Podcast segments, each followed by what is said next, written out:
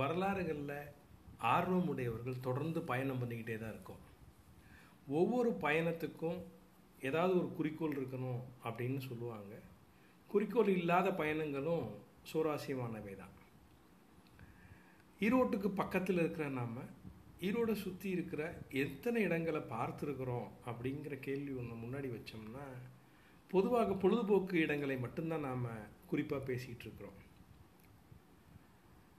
இது போல பயணங்களில் ஒரு கொள்கையோடையோ அல்லது ஒரு கருத்தை முன்வைத்தோ பயணம் செய்வது என்பது ஒரு மிகப்பெரிய அனுபவமாக அமையும் என்பதில் சந்தேகம் இல்லை அதில் குறிப்பாக இன்றைக்கி நான் வந்து விஜயமங்கலம் பற்றி பேசணும்னு நினைக்கிறேன். விஜயமங்கலத்தை தலைநகராக கொண்டு கொங்கு வேலீர் அப்படிங்கிற ஒரு ஜெயின் சமூகத்தை சார்ந்த ஜைன பேரரசர் ஆட்சி பண்ணிட்டு இருந்தார். இதை பற்றி பெருங்கதை பாயிரத்தில் சொல்லப்பட்டிருக்கிற நிறைய இடங்கள் இந்த மன்னர் தமிழ் மொழியில் பெரும் பற்றுடையவராகவும் அதனுடைய ஆக்கத்துக்காக தமிழ்ச்சங்கம் ஒன்றை தோற்றுவித்ததாகவும் வரலாறு பேசுகிறது. பல புலவர்களை இணையற்ற தமிழ் காப்பியங்களை எல்லாம் உருவாக்குவதற்கு இந்த ஊர் ஒரு பெரும் தளமாக அமைந்திருந்தது என்று சொல்லலாம். பெருங்கதை பாயிரத்திலே ஒரு வரி உண்டு. புலவர் கூட்டுண்ணும் புத்தமுதாக உதயணன் காதை ஓதினர் என்று சொல்லுகிற ஒரு வரி உண்டு. உதயணன் காதை என்பதை புலவர்கள் கூடி உண்ணும் ஒரு புத்து புதிய அமுதமாக அந்த உதயணன் காதையை ஓதினார்கள் என்ற ஒரு செய்தி அங்கே வருகிறது. இவ்வூரிலே விஷயமங்கை என்றும் இது அழைக்கப்பட்டிருக்கிறது. இந்த ஊரிலே ஒரு பகுதியிலே சங்கு வடம் என்ற ஒரு பகுதி இருக்கிறது.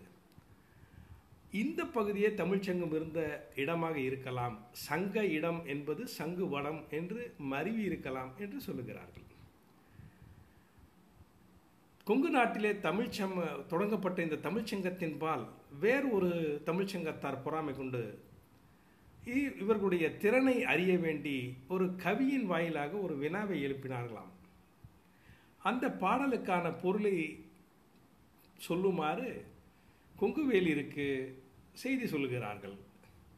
கொங்குவேலிர் தான் அந்த செய்திக்கு அந்த பாடலுக்கு பொருள் சொல்லாமல் தன்னுடைய அரண்மனையிலே பணிப்பெண்ணாக இருந்த கிருத்தி என்ற பெண்ணை அழைத்து இந்த பாடலுக்கு பொருள் சொல்லுமாறு கூறியதாகவும் அப்பெண்மணி சென்று அப்பா சங்க அந்த எதிர்த்தரப்பு புலவர்களுடைய கேள்விகளுக்கெல்லாம் பதில் சொன்னதாக கொங்கு மண்டல சதகம் பேசுகிறது. நீத புகழ் உதயேந்திரன் காதை நிகழ்த்துதற்கு கோதற்ற மங்கையில் மூன்று பிறப்பற்ற கொள்கையின்றி மேதக்க சொற்சங்கத்தார் வெல்கவே கொங்குவேல் அடிமை மாதை கொண்டு தரம் சொன்னதுவும் கொங்கு மண்டலமே என்று இந்த ஊர் பேசப்படுகிறது. விசயமங்கலம் பெரும்பகுதி தமிழ் மங்கை என்றும் மங்கை மாநகரம் என்று கூட சொல்லியிருக்கிறார்கள். இந்த கொங்கு வேலிர் சங்கத்திலே வீற்றிருந்தது போலவே இன்றும் ஐந்து புலவர்களுடைய சிலைகள் ஓலைச்சுவலியுடன் காணப்படுகிறது. இப்படி தமிழ் புலவர்களை உலகுக்கு அறிமுகம் செய்து சிலை வைத்ததாக வேறு எங்கும் நானும் கண்டதில்லை. அறிவுமிக்க அந்த அடிமை மாதுக்கும் கூட ஒரு சிலை வைத்திருக்கிறார்கள். விஷயமங்கலத்திலே மன்னர் பெருமானோடு புலவர் பெருமக்களும் இணைந்து தமிழ் வளர்த்த பெருமை இங்கே உண்டு நன்னூல் என்ற சிறந்த இலக்கண நூலை எழுதிய பவனந்தி முனிவர் பிறந்த வாழ்ந்த சனகாபுரம் என்ற ஊரை மக்கள் ஜீனாபுரம் என்று அழைத்தார்கள். பின்னால் அது சீனாபுரம் என்று ஆகிவிட்டது இந்த பவனந்தி முனிவர் நன்னூலுக்கான இலக்கணத்தை எழுதியவர். கங்க குரிசில் உவக்க நன்னூலை கனிந்து புகழ் துங்க புலமை பவனந்தி மாமுனி தோன்றி வளர் கொங்கில் குறுப்புதனில் ஆதிநாத குரு விளங்கும் மங்குர் பொலிர் சனகாபுரம் கொங்கு மண்டலமே என்ற கொங்கு மண்டல சதகம் பாடல் இதை சொல்லுகிறது. இன்னொரு சிறப்பு நெஞ்சையெல்லும் சிலப்பதிகாரம் என்று நாம் பெருமையாக பேசுவோமே. அந்த சிலப்பதிகாரத்திற்கு உரை எழுதிய அடியார்க்கு நல்லார் பிறந்த ஊர் வாழ்ந்த ஊர் நிரம்பை என்று சொல்லப்படுகிறது. இது விஜயமங்கலத்துக்கு மிக அருகாமையிலே இருக்கிறது. நிரம்பை என்ற பெயரை கொண்ட அந்த ஊர். குருவை உணர்ந்த இளங்கோவடிகளுக்கு கொண்டு சொன்ன தருவை நிகழும் சினப்பதிகார தனித்தமிழுக்கு அருமை உரைசை அடியார்க்கு நல்லார் அவதரித்து வறுமை பொழில் நிரம்பை பதியும் கொங்கு மண்டலமே என்றும் கொங்கு மண்டல சதகம் குறிப்பிடுகிறது. இந்த அடியார்க்கு நல்லார் மோரூர் பொப்பனக்காங்கையன் என்ற வள்ளலால் ஆதரிக்கப்பட்ட சைன சமயத்தை சேர்ந்தவர். இவர் பெரும் இலக்கியவாதியாக மட்டுமில்லாமல் பெரும் அரசியல் மேதையாகவும் இருந்திருக்கிறார். இவர் அறிவை கண்ட ஈழத்து நாட்டு சிங்கநல்லூர் பேரரசன் இவரை தமது ராஜ்யத்திற்கு அழைத்துச் சென்று அங்கே இவரை ஆட்சிக்கு உதவியாக வைத்துக் கொண்டதாக ஒரு வரலாறு உண்டு. ஆட்சித்திறனும் சிலப்பதிகார சொற்காவியத்துக்கு உரை எழுதிய பெருமையும் கொண்ட அடியார்க்கு நல்லாருக்கு ஈழ மண்ணிலே நல்லார் மண்டபம் என்றும் நல்லார் குலம் என்றும் சின்னங்களை அமைத்து போற்றினான் சிங்கநல்லூர் பேரரசன். ஆனால் நம்மூரிலே ஒரு கல்தூண் கூட கிடையாது. விஜயமங்கலத்திலே கொங்குவேலியில் அமைத்த ஜீனாலயம் இன்றும் இருக்கிறது. என்னோடு எழுத்திரண்டும் எம்பிய ஆதிமூர்த்தியாக ரிஷபதேவருக்கும் எட்டாம் தீர்த்தங்கரராகிய சந்திரபிரபா தீர்த்தங்கருக்கும் இரு ஆலயங்கள் இங்கே நிறுவப்பட்டிருந்திருக்கிறது. இது ஆதி தீர்த்தங்கரராகிய ரிஷப பகவான் ஆலயம் சிதறுண்டு காணப்படுகிறது. கொங்குவேலியர் அமைத்த ஜீனாலயம் இன்றும் ஒரு மிகப்பெரிய சரித்திரத்தை சொல்லிக்கொண்டே தான் இருந்து கொண்டிருக்கிறது. இந்த ஆலயத்தை வீரசங்காத பெரும்பள்ளி என்று சாசனங்கள் கூறுகின்றது. இங்கே இந்த மண்டப முன் மண்டபத்திலே நாம் ஐம்பெரும் சிலைகள் அமைக்கப்பட்டிருக்கிறது என்று சொன்னோம் அல்லவா? இதன் உத்திரங்களிலே மேல் தூண்களிலே ரிஷப பகவானுடைய வாழ்க்கை வரலாறை சிற்பங்களாக செலுத்தப்பட்டிருக்கிறது ஜெயின கோவில் எங்கும் காண இயலாத தனிப்பெரும் சிறப்பு இது. அதே போல சந்திரபிரபா தீர்த்தங்கிற ஆலயத்தின் முன்முண்டத்தின் தூ தூண் ஒன்றிலே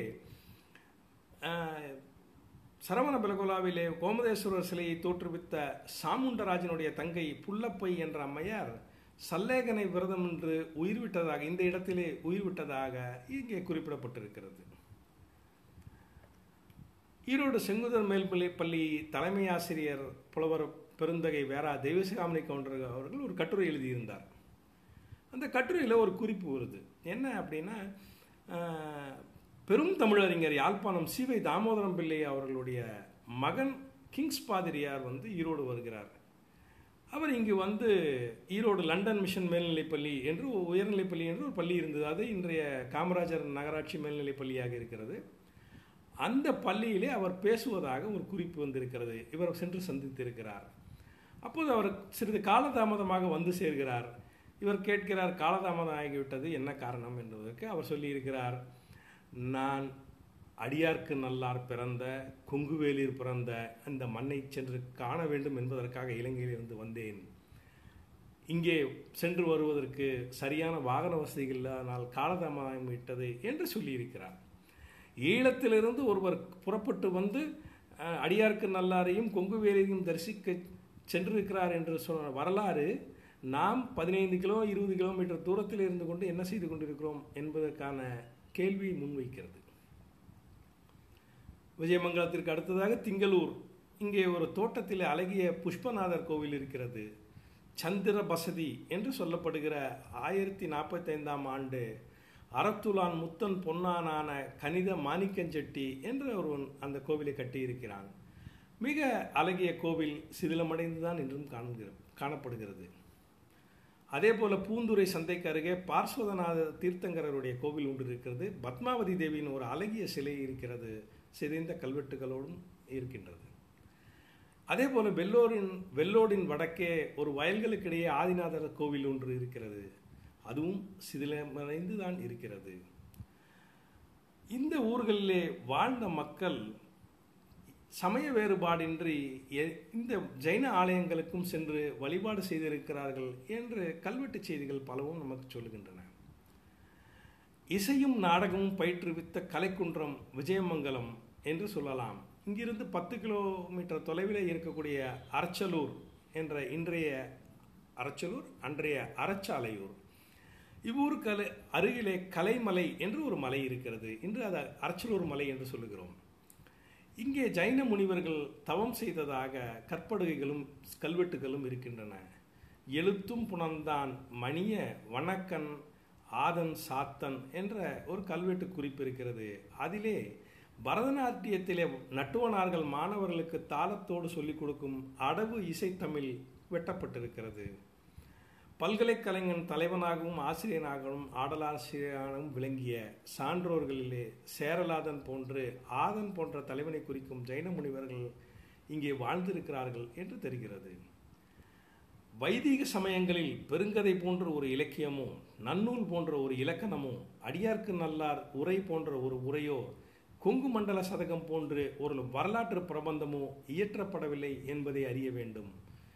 ஆகவே கொங்கு மண்டலத்திற்கு சமண செய்து சமண சமயம் செய்திருக்கும் தொண்டு வேறு எதுவும் செய்யவில்லை என்று சொல்லுவார் ஸ்ரீபால் அவர்கள். சமய வரலாற்றினை அறிந்து அறிவதற்கு பெரிதும் உறுதுணையாக இருந்த பல்வேறு தமிழறிஞர்களிடையே உவேச அவர்கள் பெருங்கதைக்கு எழுதிய முன்னுரையும் கோவைக்கிழார் சி எம் ராமச்சந்திரன் செட்டியார் அவர்கள் எழுதிய குங்குநாடும் சமணமும் மயிலை சீனி வெங்கடசாமி அவர்கள கொங்கும் சமணம் நூல்கள் பேருதவியாக இருக்கும். வாய்ப்பிருப்போர் சென்று கண்டு வாருங்கள். நன்றி. ஆயிரத்தி தொள்ளாயிரத்தி முப்பத்தி நாலாவது வருடம் போர் வீரர்கள் பொதுமக்கள் இது மாதிரி ஒரு பதிமூணாயிரம் பேர் கொண்ட ஒரு குழு மாவோ தலைமையில் லாங் மார்ச் அப்படிங்கிற அந்த பெரும் பயணத்தை தொடங்கினது. அதுதான் சீன விடுதலைக்கான போராக இருந்தது.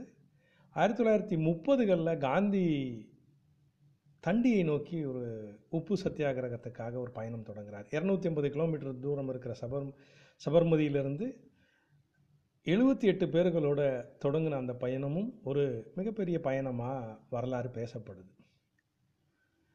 பாலிடானா அப்படின்னு ஒரு சமஸ்தானம் இந்தியாவில் கத்தியவாரம் மாகாணத்தை சேர்ந்தது. அங்கே சத்ருஞ்சகிரி அப்படின்னு ஒரு அழகிய மலை. அந்த மலையினால் பாலிடானாவிற்கு ஒரு மிகப்பெரிய பெயர் கெற்ற பெற்றது. ஸ்வதம்பர ஜைனிசப்படி இருபத்தி ரெண்டு தீர்த்தங்கரர்கள் இந்த இடத்துக்கு பயணம் மேற்கொண்டதாக சொல்லப்படுது.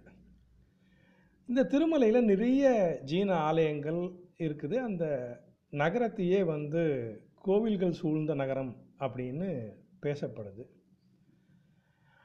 பாலிடானா அப்படிங்கிற அந்த ஜைன ஸ்தலத்தை ஜ தரிசிக்கிறதுக்காக குஜராத்துடைய அரசரும் ஜைன மதத்தினுடைய குமார பால சாளுக்கியன் அப்படிங்கிற அரசர் கிபி ஆயிரத்தி தொள்ளாயிரத்தி ஐம்பத்தி ஒம்போதில் தன்னோட குடும்பம் மந்திரிகள் வியாபாரிகள் முனிவர்கள் ஆயிரக்கணக்கான பொதுமக்கள் இவங்களோட யானைப்படை குதிரைப்படை காலாட்படை ஒட்டகம் இது எல்லாத்தையும் சேர்த்துக்கிட்டு ஒரு தழ யாத்திரை போகிறார் இந்த யாத்திரை வந்து கிராமம் கிராமமாக நகர நகரமாக கடந்து அந்த கோவிலுக்கு போய் சேருது.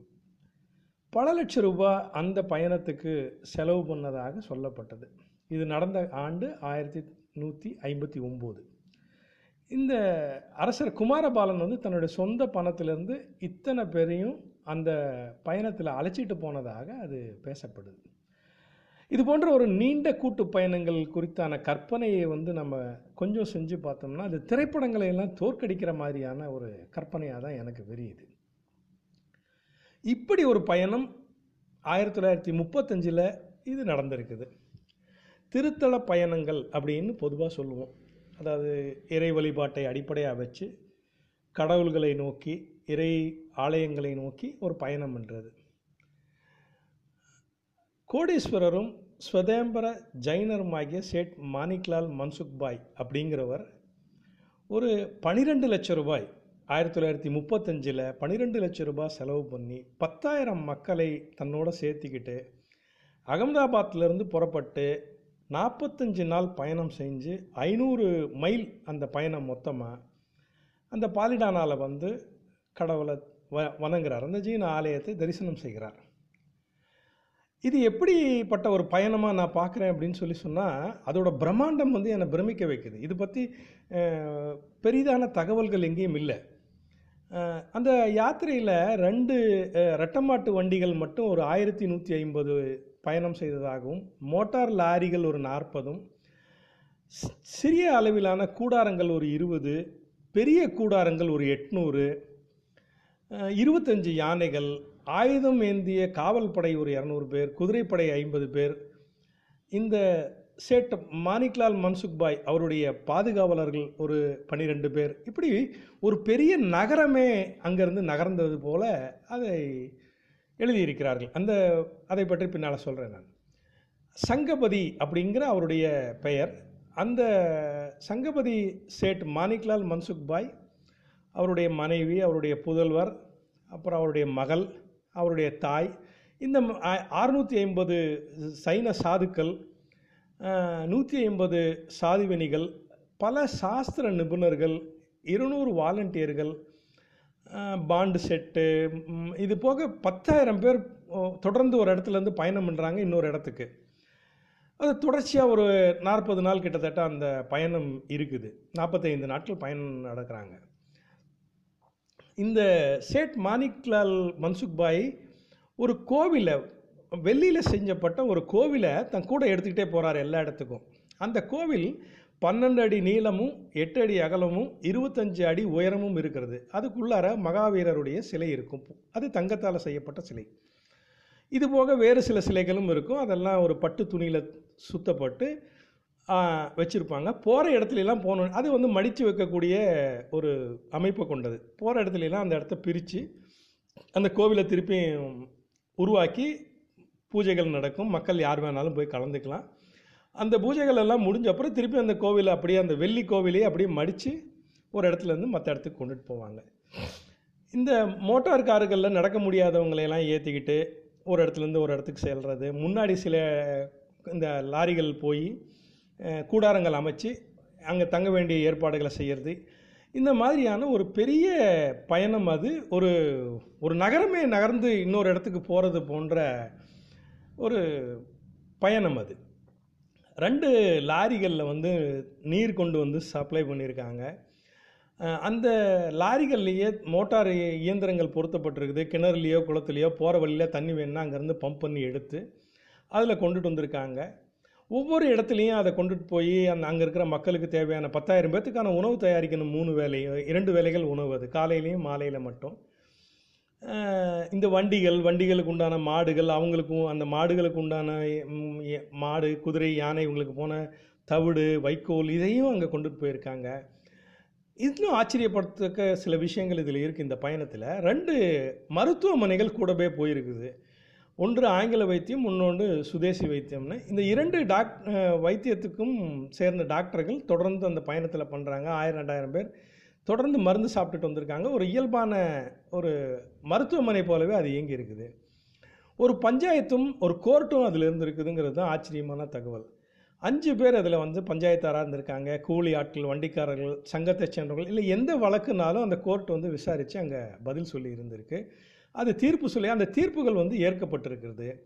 ஒரு பேங்க் ஒரு பேங்க்கே கூட நடந்து போயிருக்கு. சங்கபதி அவரோட பணம் வேணும்னா அதுலேருந்து எடுத்துக்கலாம். யாராவது நன்கொடை கொடுத்தா அந்த பேங்க்கில் கட்டலாம். அந்த பேங்க்கும் அவங்க கூடவே நடந்து வருது. அந்த பேங்க்குக்கு குறிப்பிட்ட மாதிரி ஆயுதம் தாங்கிய சோல்ஜர்கள் இவங்கெல்லாம் காவல் காக்குறாங்க.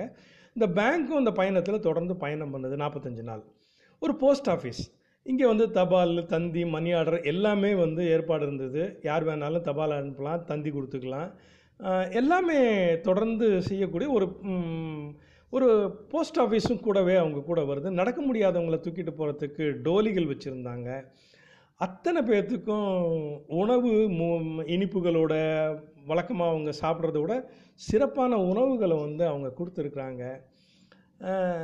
இது ஒரு பெரிய ஜனசமுத்திரம் அப்படியே நடந்து ஒரு ஒரு நகரமே நான் தான் சொன்ன மாதிரி ஒரு நகரமே நகர்ந்து இன்னொரு நகரத்துக்கு போகிற மாதிரியான ஒரு ஏற்பாடுகள்.